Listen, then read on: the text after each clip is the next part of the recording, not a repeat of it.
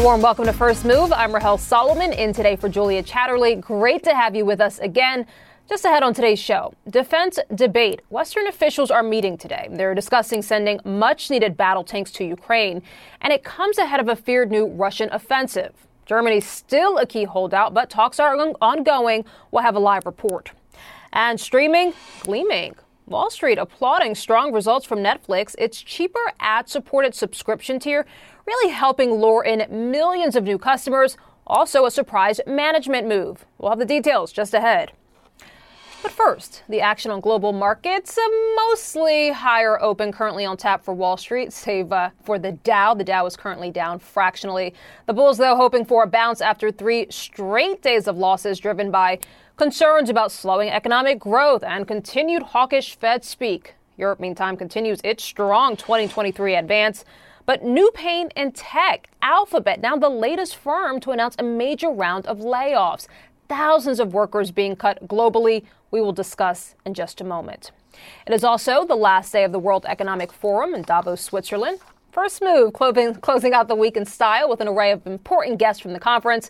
We'll hear from Spanish Prime Minister Pedro Sánchez on the fight to alleviate inequality, U N Secretary General Antonio Guterres on the immediate steps needed to combat climate change, plus the Prime Minister of Greece on the importance of standing united with Ukraine. And the conflict in Ukraine is where we begin today's program. We begin on the sidelines of a high-stakes defense meeting where the German defense minister has just told reporters no decision has been made yet on whether to send Leopard two tanks to Ukraine. Right now, ministers from dozens of countries are debating how to boost Ukraine's military capabilities. Ukraine's President Zelensky opened the meeting, calling for more assistance without delay. The war started by Russia does not allow delays. And I and I can thank you hundreds of times, and it will be absolutely just and fair given all that we have already done. But, but hundreds of thank you are not hundreds of thanks. And C N N's Oren Liebermann joins me from the Pentagon. Oren, good to have you. So what is the path forward here, right? Because we know that there are certain European nations, Poland, Finland, for example, who would like to send tanks but can't do so without Germany's okay. So what's the path forward look like? As of right now, the plan is for the U S and other countries to put pressure on Germany to make a decision. But as you pointed out, we ju- just heard from Germany's very new defense minister, Boris Pistorius, that no decision has yet been made.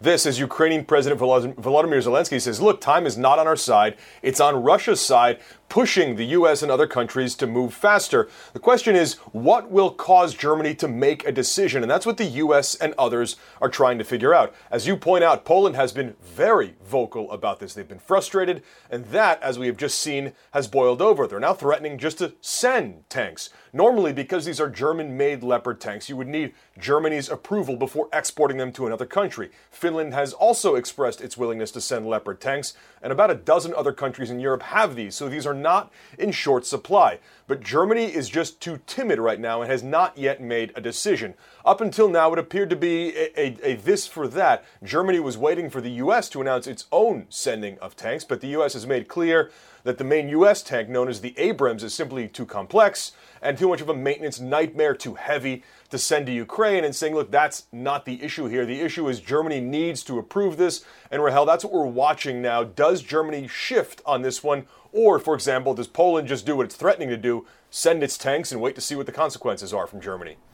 Well, that's an interesting point, Oren. I mean, if we, in fact, we do see that type of action from Poland, you have to wonder what type of division that would create between Poland and Germany. Lots to watch here. Oren Liebermann, thank you. Now to global economic uncertainties, which are being blamed for a punishing new round of job losses in tech. Google parent company Alphabet announcing today that twelve thousand workers will lose their jobs worldwide. That's amid a post-lockdown spending pullback by clients. But in the streaming space, signs of resilience. Netflix saying that it is seeing stronger than expected subscriber growth, more than seven and a half million new quarters, customers in the last quarter alone. And that's thanks to popular new shows like Adam's Family spinoff Wednesday. Netflix assuring investors that it's also keeping costs in check. Paul LaMonica joins me now. Paul, we'll get to Netflix in just a moment, but I want to start with Alphabet. So help me put this in context. twelve thousand workers. I mean, how much of a cut is that percentage-wise? Alphabet is a huge company, obviously, but also how much of this is a correction, perhaps, if you can call it that, from the massive expansion the company saw during the pandemic? Yeah, it's a great point, Rahel. It's about six percent of the global headcount at Alphabet. So that is pretty significant. And I think that what you have going on here is that Alphabet, uh, which owns Google, YouTube, of course, really ramped up aggressively and now realizes, like many other tech companies, Microsoft, Meta, Amazon, that they have to scale back. And Alphabet C E O Sundar Pichai even admitted, saying, over the past two years, we've seen periods of dramatic growth. To match and fuel that growth, we hired for a different economic reality than the one we face today. And, you know, if you didn't know who that was saying that, you could have thought that it was Mark Zuckerberg, that it was Satya Nadella, that it was someone, you know, at pretty much any tech company right now. They all ramped up aggressively. And unfortunately, demand is not going to be there as we have all these worries about a recession. Paul, to your point, it's sort of like fill in the blank, right? Because we continue to hear it sort of day after day, week after week, it seems like the last few weeks at least. I want to now turn to Netflix. Paul, as you know, twenty twenty-two was a brutal year for the company. The stock uh, finished lower, about thirty-eight percent. The company reported that it was losing subscribers. It was brutal, to say the least. And now that seems to have changed. What happened? Yeah, I think there are a couple of things at play. Even though Netflix did not break down specifically how much of the growth came from the new ad-supported, cheaper subscription, it is interesting to see that Netflix had this level of growth, and the company did admit on the conference call, which I think is reassuring some investors today, that the growth they saw is new customers. They didn't have as many paying premium subscribers going down to the ad tier, even though it costs less money. So I think that's reassuring that people at Netflix that already had more expensive plans didn't look to cut costs. But you know, Netflix and streaming, what we've really quickly learned, Rahel, is it's all about hits. Remember, this time a year ago, it was all about Squid Game and how that was saving Netflix. Now it's Wednesday. That was such a phenomenal hit for the company. And it really just goes to show that when you're in streaming media, if you have a property like Wednesday at Netflix, like The Mandalorian at Disney, you can rely on those big fans coming back, at least for whenever a new season is, they're going to be subscribing. Oh, and by the way, to your point, Paul, if you can also manage to spend a bit less on content and bring in more people, then you might just be able to turn it around, especially uh, and even in the midst of a very crowded field in streaming. Paul LaMonica, good to have you. Have a good weekend. Well, in too deep trouble for Genesis, the cryptocurrency broker. It's filing for Chapter eleven after suffering major losses following the collapse of F T X and the hedge fund Three Arrows Capital. Anna Stewart is on the story. Anna, good to have you. So what happened here? I mean, how much of this do you think is directly tied to F T X or something else entirely? I mean, that is a good question, because certainly this is one of the dominoes that has fallen since the collapse of F T X. But actually, this lending platform of Genesis was actually in trouble even before then, because its two biggest borrowers were Three Arrows and Alameda Research. The latter was linked to F T X, but also Three Arrows, which went bust even before. So the writing was on the wall, I'd say, from around November, when Genesis actually stopped withdrawals from their customers on the lending platform. That was when you kind of really knew that, you know, stuff was going to hit the fan, let's say. Added to that, I would say there are some other lines around this particular company that are interesting. Genesis was already in a dispute with Gemini, which is the company founded by the Winklevoss brothers. Uh, that is regarding a joint crypto um, platform, I would say, called Earn. We could get into that as a product, but I won't because we do not have the time. But essentially, Gemini says that Genesis owes the investors of Earn some nine hundred million dollars. Add to that the fact that Genesis and Gemini both were charged by the S E C just over a week ago for illegally selling securities to investors. I would be amazed if anyone could follow all of that, but it doesn't really surprise me that Genesis's uh, lending platform has filed for bankruptcy. Listen, I know we say it a lot, but with these lending platforms in crypto, they are not regulated. They do not need to have, um, you know, a capital cushion as you would with a traditional fiat bank. We see this time and time again. Many of their customers are also in crypto, are also unregulated, also don't have good cash uh, capital cushions. And also, of course, there are many scams in there as well. So the news this morning, you're kind of like, plus ça change. It's a lot to keep track of, but one thing that I would bet that viewers can keep track of is that twenty twenty-two was a tough year for crypto. Uh, it was called crypto winter, which essentially just means a pretty significant uh, fall in value. Anna, we don't have much time, but are we starting to see signs of a potential thawing? Well, I mean, like after the litany of crypto disasters last year and the fact that the fallout continues, you would be amazed to think that perhaps the crypto winter is thawing. But looking at prices, perhaps Bitcoin is up twenty-five percent over the last month. Ethereum, which is the leading alternative cryptocurrency, also up by around more than thirty percent. I'm sure plenty of people will roll their eyes and say, yeah, until the next big uh, crypto bankruptcy or scam. They may well be right. But listen, if you love crypto, if you hate crypto, if you just want to learn a little bit more about it, the next episode of Decoded is for you. We spent the last couple of months with the team trying to decode cryptocurrency, hugely challenging, great fun as well. We have a cool episode coming out next weekend, January the twenty-eighth. I hope you get to see it. Who better to tackle it? Hugely challenging, but I have no doubt, Anna, that you uh, you handled it well. Anna, it's interesting. I'll just say before I let you go, a friend to me last night talked about crypto thawing and said, crypto is back. I don't know about that. We'll have to wait and see, but good to have you nonetheless. Thank you, Anna Stewart. Well, after a three-year COVID ban, China says that it will allow tour operators to resume overseas package holidays for Chinese vacationers to certain countries. Right now, China is also facing one of the busiest travel days of the year for travel, with millions heading home to celebrate the Lunar New Year holiday this weekend. Let's bring in Mark Stewart in Hong Kong. Mark, so help me understand, put this in context for me. How large of crowds are we expecting? Because I would imagine that there is also a fair bit of trepidation about COVID right now. So how large of crowds are we talking about here? Right, Rahel. Well, let me just start by saying that Chinese government officials have emphasized the point that they feel that the number of COVID cases has peaked in many parts of the country. So the stage is set for what is described as the largest human migration on Earth, or at least that's what past history has shown. If you look at the broader picture, one point four billion people living in China, but there may be as many as two billion individual trips. And today, if we look across China, people are traveling by air, by sea, they are driving, they are flying. Uh, a very busy scene at travel hubs all across the country. With that said, of course, there is some concern about the spread of COVID. While health officials do again feel there, there has been this peak, the question is whether or not rural areas are perhaps in as strong shape as city centers, if anything, because of health resources that are available.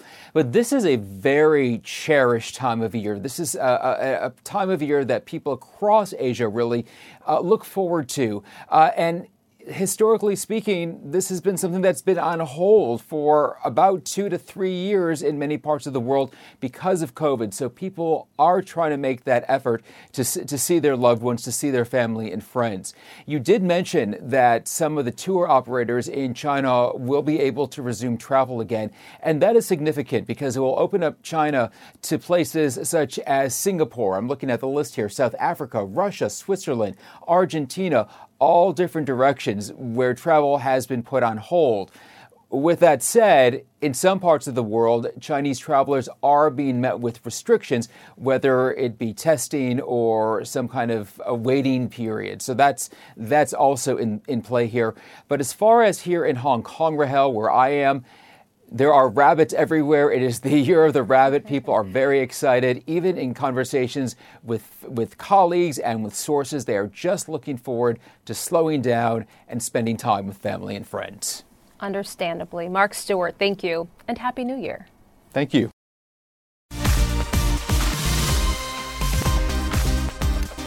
And as we've been reporting, discussions continue at this hour about sending more military equipment to Ukraine. The talks taking place at a meeting of defense ministers at the Ramstein Air Base in Germany. The Kremlin says that even if NATO sends more weapons, it will not prevent Russia from achieving its goals. Let's bring in C N N's chief international correspondent, Clarissa Ward from Kyiv. Clarissa, help me understand it. It appears that urgency is the headline of these meetings. We heard from Zelensky saying essentially time is not on our side. Help us understand why some believe that this could be a defining moment in the war. Well, Rahel, we know now that the head of the C I A, Bill Burns, actually visited uh, President Volodymyr Zelensky here in Kyiv at the end of last week and was essentially sharing with him uh, the C I A's outlook uh, in terms of what they expect from Russia in the coming weeks and months. But the fear here has been for some time now that Russia is planning a major spring offensive. The logic behind that is that three hundred thousand troops were mobilized, one hundred fifty thousand of them were sent onto the battlefield. The remaining one hundred fifty thousand have been in training and will basically be finishing their training in the coming weeks. And so the idea is that they will then be part of some kind of a spring offensive. What you heard also from Lloyd Austin, the U S Secretary of Defense, was this is a key moment because right now Russia is running out of ammunition, but they are trying to regroup, they are trying to recruit, and they are trying to basically build up production internally in terms of their military industrial uh, production. And so the fear is that the longer you leave it, the, lo- the greater the chance is that Russia will be sort of successful in some kind of an offensive. So that's why you're seeing that note of urgency coming from Ukraine's supporters in terms of trying to get them the types of weapons that they need to act now, to act fast, and to act decisively, Rahel. The NATO Secretary General saying in Davos earlier this week, Clarissa, that the war has reached a pivotal moment. We'll wait to see. Clarissa Ward in Kyiv there. Thank you. And the war in Ukraine continues to be at the heart of the debate on the final day of the World Economic Forum in Davos. Julia Chatterley spoke with the Prime Minister of Greece and asked him whether Europe's unified stance against Russia's aggression would be sustained. We'll continue because that is the right thing to do. And uh, because uh, our uh, uh, approach uh, is yielding um, results. I think a lot of people were surprised by how unified the Western world was, and in particular the European Union. But uh, we will stay the course, we will continue to support um, uh, Ukraine, and of course we will move away as quickly as possible to reduce our dependence on Russian gas. We'll talk about that, but we are almost one year on now from the, the start of this war, and I spoke to the NATO Secretary General this week in particular, and it was all about the weaponry and providing greater support. And a question I asked him, and I'll, I'll ask you the same, is are you confident that continuing in this manner with support, with weaponry, is the only path to peace? Is there an alternative? Because uh, certainly the alternative is not to allow the Ukrainians to be defeated in the battlefield. They need weapons, uh, and we will supply them uh, with weapons in order for them to reach a point where they can negotiate a peace on their own terms. This was always the goal. Obviously, we're all looking for an end um, uh, to the conflict, uh, but we need to give the Ukrainians the means that they require Uh, in order to defend themselves. This is what this is all about. This is a war of aggression. Uh, this is a provocative attempt by a, a great power um, uh, to uh, sort of uh, impose its sort of uh, revisionist fantasies in terms of its uh, uh, foreign policy.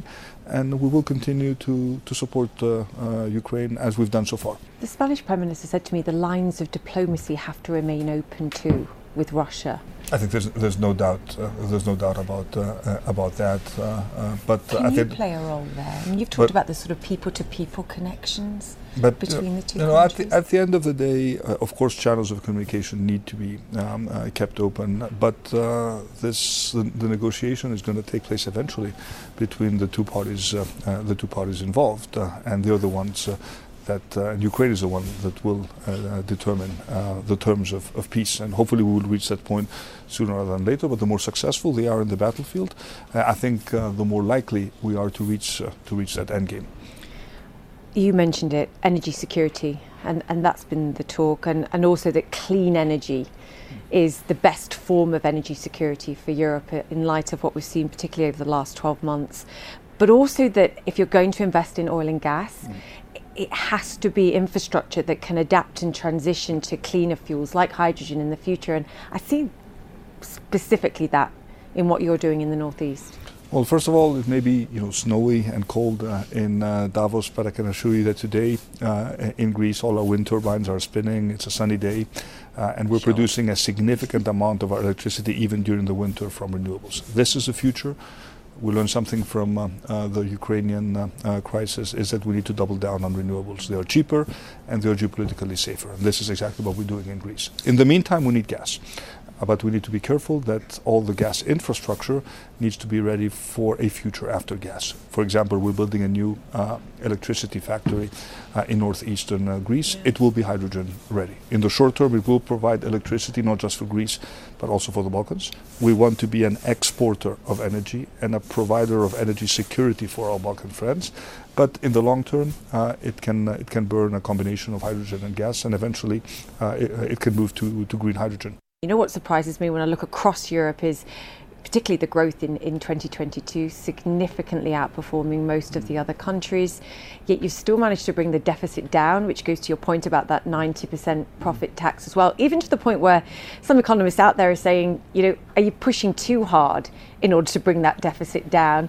I, I know getting investment grade rating in twenty twenty-three is something that you are fundamentally focused on. Um, yeah, and, and it, it, it has to happen, and it will happen. Will it? Uh, it will happen. Uh, once we resolve uh, the, um, you know, the, the political uh, sort of uh, uncertainties, because as you know, we will have an election in the spring. I'm confident that we will win again. Are you sacrificing popularity though by pushing so hard to get that investment grade? I don't think we're, but I don't think we're pushing that hard because. Uh, Uh, the economy has been overperforming, which means that we have generated actually more fiscal space to support businesses and households. If anything, we did the opposite. During COVID, we spent more than forty billion dollars. We pushed up our debt again, but the markets were tolerant because they understood that this was a one-off um, uh, sort of a policy response. But at the same time, uh, when they look at our overall debt to G D P, we bring it down Uh, by almost forty percentage points uh, in three years, the fastest reduction of all uh, European uh, countries. But we still have enough money um, uh, to support uh, vulnerable businesses and uh, households. So that's why I think our policy has been successful, because it was both, uh, and it is both liberal in terms of generating growth, growth, but also progressive in terms of supporting uh, the weaker households uh, and the weaker members of our society. It's a delicate balance. It's been an incredibly tough three years for all nations, I think, for all leaders. Um, Reforming at the same time, tough too, and I know you've tackled that particularly in the tax sector as well, which goes back to the finances as well. Um, why should the people give you more time? Because we've delivered on our promises, because we're rebuilding relationships uh, of trust with, with the Greek people, uh, because we've lowered taxes, we've reduced unemployment, uh, we have supported people during difficult periods, and I know this is a difficult period that we're going through, and because at the end of the day, I think experience in crisis management counts. As you said, polycrisis, we don't know what crisis will be around the corner. We're hoping um, uh, for uh, uh, calmer waters, but we never know what uh, the future um, uh, will throw at us. Uh, so I think the, the question of reliability, stability, Uh, predictability is important uh, uh, these days for Greeks. For the first time, they sense that the country has turned the corner. I don't think they would want to derail this path. Can you avoid recession this year? Oh, most definitely. We will not have a recession this year. If anything, we're likely to, close, to grow closer uh, to two percent than one percent. This is my estimate.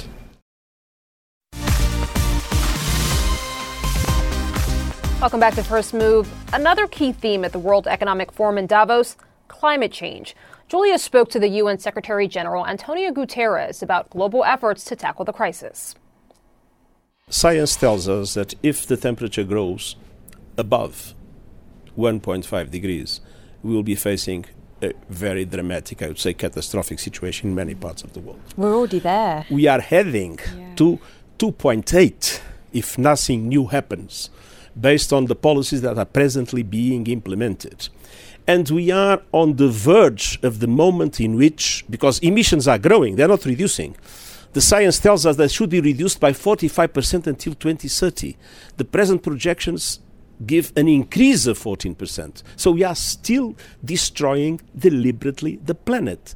And we are very close to the moment in which it will be irreversibly impossible to limit temperature growth to one point five degrees, which means we are close to a devastating tipping point, and we are not united to face it, And there is not enough political will to do it, because the sense of urgency that would be required, apparently, is not shown by most of the leaders in the world.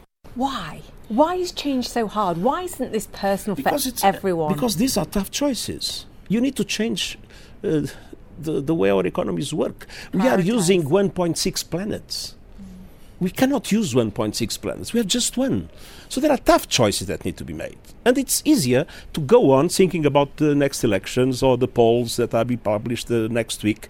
And this is linked to the daily things in which... Uh, so we need the understanding that we are facing the existential threat of our time, and that there is no way we can sacrifice this priority to the daily priorities of uh, political uh, power struggles or uh, other forms of political activities that are still dominant in the majority of countries, including democratic countries. Do you see any country that's living up to its promises, that has the policies oh, to back see, up we promises? We see lots of good examples.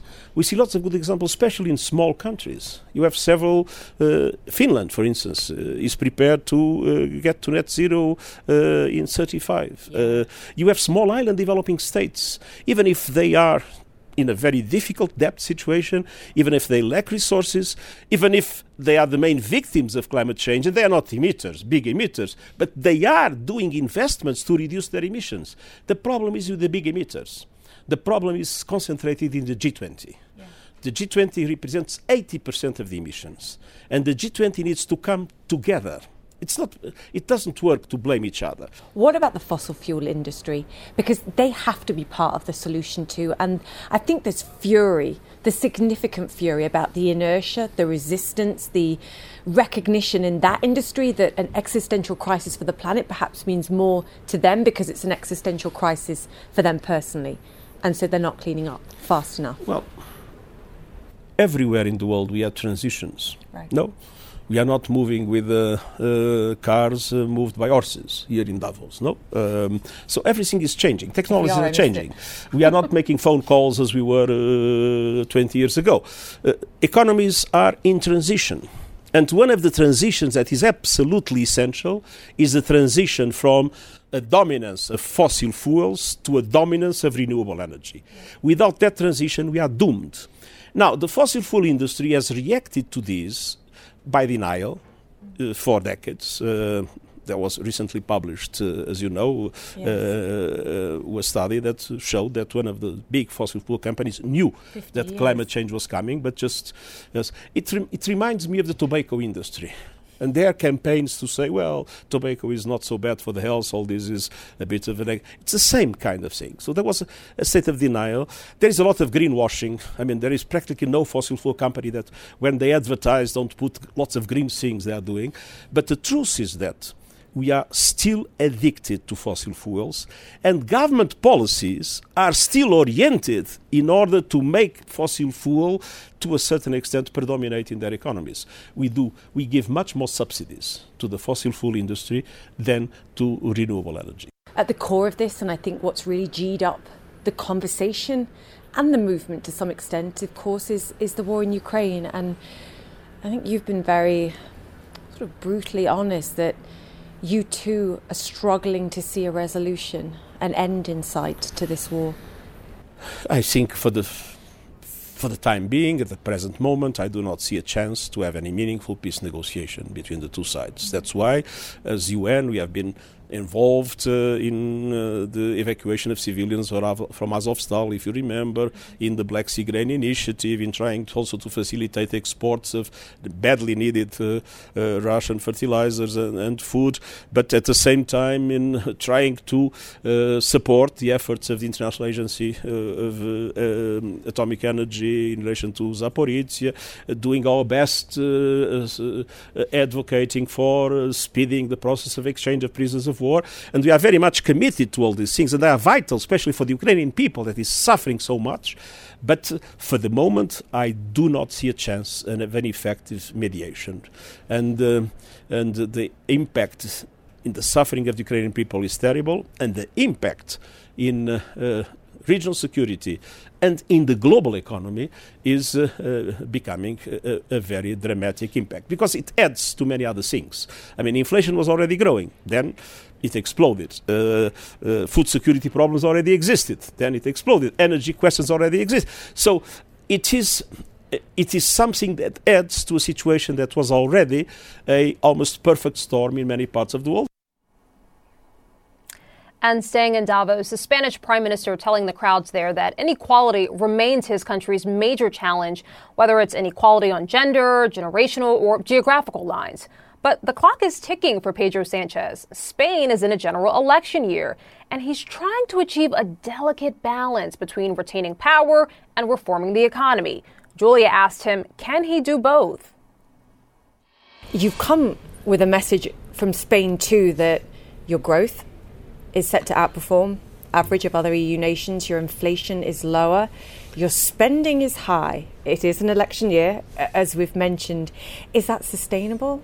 How are you approaching the combination of spending, civil servants' wages going up, pensions keeping in line with, mm. with inflation, I saw as well, and I guess fiscal responsibility on the one hand, and keeping in mind the longer term and the investment potential for the longer well, actually, term. It's a lot to juggle. Actually, we're reducing uh, I, I saw the that public too. Uh, deficit uh, yeah. uh, and, and of, score, of course the public debt. And um, our forecast uh, uh, looked to uh, less than three percent of our public deficit uh, for uh, twenty twenty-five. What we are doing is to use these uh, next generation European Union funds, right. uh, which uh, means uh, over one hundred sixty billion euros for the next years yeah. to modernize our economy. And that also means structural reforms. So over the past three years, we have uh, uh, approved uh, over one hundred ninety uh, structural reforms in Spain. Not only the labor market, the pension reform, but also vocational training, education, hydrogen, green transition, digital skills. So, you know, there's a kind of momentum uh, in Spain for the modernization of our economy and to earn competitiveness in this, this, these twin uh, revolutions, which are, of course, the green transition and the digital transformation. Right. So we have, we have the finance uh, resources coming from Brussels. We have the reforms, and we have also the political will to do so. And this is, I think, uh, a very uh, important message uh, uh, to to the Spaniards, but also to the foreign investors, because last year uh, we uh, increased by close to twenty-four percent our F D I. Mm. So there's also a commitment and a confidence among foreign investors in the possi- possibilities of the Spanish economy. You know, in the midst of the debt crisis, um, quite a senior uh, European leader said to me, um, Julia, we all know how to reform. We just don't know how to reform and get re-elected doing it. And um, I think, as you're saying, you're sort of trying to find the balance there and, and succeeding. Why should the Spanish people vote for you? Why should they give you longer? And I guess tied to that question, um, where do you feel like you've let them down? And, and you'd like to course correct in another term? So uh, the main duty in Spain, and I see, I think it's worldwide, but especially in Spain, is inequality. Gender inequality, generational inequality, territorial inequality. This is our major challenge. Uh, so this is my main duty. And uh, I think that elections also uh, is a debate of, uh, of, of the future. What are you proposing for the future? Mm. And what I propose to my uh, citizens is to consolidate all these transformations and to win the future, and not to return to a past that uh, doesn't understand the world that we are living in. So, you know, I, I'm, I'm, I have uh, good expectations for the Spanish presidency of the European Union, and of course for the general elections that will be uh, next December. So you think you can win? Well, I work for that. And also in Davos, one of the world's most famous football clubs. But what is it doing there? It's a question people have been asking after Manchester United set up a shop in Davos with a luxury lounge. The club insists that it's designed to entertain clients and partners rather than to woo new buyers after the club went on sale. Larry Madoa went to investigate. Now, that is something you don't see here every day at the Davos Promenade, at the World Economic Forum. One of the world's biggest sports teams, Manchester United, currently fighting for the Premiership title. They have their own space here. It's very slick looking. They're taking meetings. People are having a coffee, maybe discussing the game. If I was looking for a buy or a sports team, this is where I would come, because all the wealthy people are here. If I was looking for a shirt sponsor, this is also the place to come, because again, all the world's wealthiest people are here. And here's the thing, Manchester United's presence at the World Economic Forum has actually gotten bigger. They were first here in twenty nineteen, small space, twenty twenty slightly bigger, and now all this. So if they ever make an announcement, maybe it was hatched right here. You just never know, right? Larry Madoa, C N N, Davos. Meantime, longtime soccer rivals Cristiano Ronaldo and Lionel Messi faced off in an exhibition match in Saudi Arabia. The match was Ronaldo's Saudi debut after signing a reported two hundred million dollars contract with the Al Nassr Football Club. Messi and Paris Saint-Germain ultimately won the friendly five four. After the match, Messi shared video on his Instagram of the two rivals hugging there. Good to see the good sportsmanship. Meantime, U S stocks are up and running. Let's take a look. It looks like a mixed end to the week, at least start to the session. The Dow is off about two-tenths of one percent. The Nasdaq and the S and P both up, with the Nasdaq the biggest winner there, about half a percent. Lots of challenges, though, for the bulls, including mixed Q four results from the major banks and weak December retail sales numbers. Investors also eyeing the upcoming debate in Washington over raising the debt ceiling. That has the potential to really rattle the markets in the spring and early summer. But strong start to tech earnings season. Netflix shares are rallying about eight percent. That is a nice rally after reporting better than expected subscription growth. Co-C E O Reed Hastings also announcing that he is stepping down from that role to become the company's executive chairman. It's a, a better start to the year than last year for Netflix. We'll see how the year shakes out. And that is it for the show. I'm Rahel Solomon. Great to be with you. Marketplace Asia is next.